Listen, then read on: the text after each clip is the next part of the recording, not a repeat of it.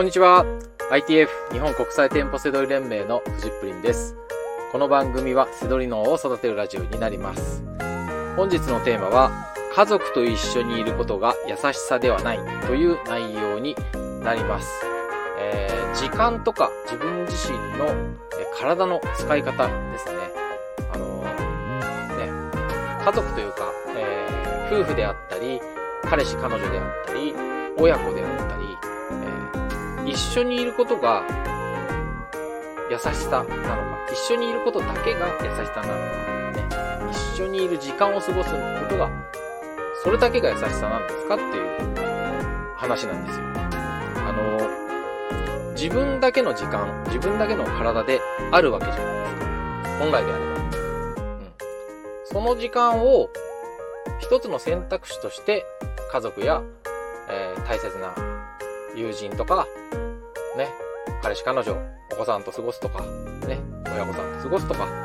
って考えるべきじゃないですか。はい。なので、そこで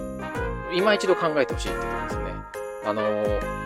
なんかもうこの日は一緒に過ごすって決まってるっていうのは、一見ね、楽なんですけど、ちょっと違うかなと。何もすることがないならね、いいですよ。もう何もしたいことがないとかならいいですけど、例えばなんか挑戦したいとかチャレンジしたいことね、本当だったらこれやりたいってものがあるのに、なんだか惰性でしてしまう。あとなんか僕は男なんで、男同士だとなんかそういうのを言い訳にする人も多いです。なんかちょっとって言うとなんか妻がとか子供がとかって言うんですけど、本当の意味でそれってね、いいんですかっていう話ですよね。こう例えば、心配なんでっていうのもあるじゃないですか。ね、奥さんが心配、お子さんが心配、ね、だから一緒にいるとかっていうんで行動を止めてしまうってあるんですけど、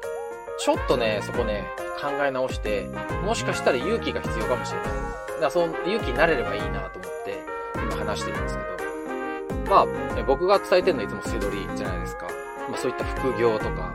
あと起業、ね、こう、仕事だけじゃなくて趣味だってありますよね。本当は趣味でこういうのやりたいとか、スポーツ、これやりたいとか、トレーニングとかね。僕の場合、トレーニング、ね、ボクシングとか、テコンドーしてるって言ってますけど、遊んでいるように見える反面、僕にとって、僕人工関節の体なので、必要なことなんですよね。やってなかったら間違いなく動けてないんですね。でも今となってみたらなんかすごく楽しそうな趣味ですねとかなるんですけど、実際僕は、結構家族とか仲間からしてみたらそこをそんなに時間割くのって思われたかもしれないけど、僕にとっては、必要な時間だったんですね。そうしなかったら今のように動けてないです。僕今誰も人工関節言わなければわからないぐらい、格闘技をやっていてもそのくらい動けるようになりました。でも、セドリもそうですよね。セドリも、怪しい。ね、なんでそんなことするの？必要なくない？仕事、ね、本業頑張ったらいいじゃない。で、世の中のほとんどの人、99% の人がそう言うんですけども、やっぱり自分にとって、ね、そこは、アクセルを踏んだわけですよ。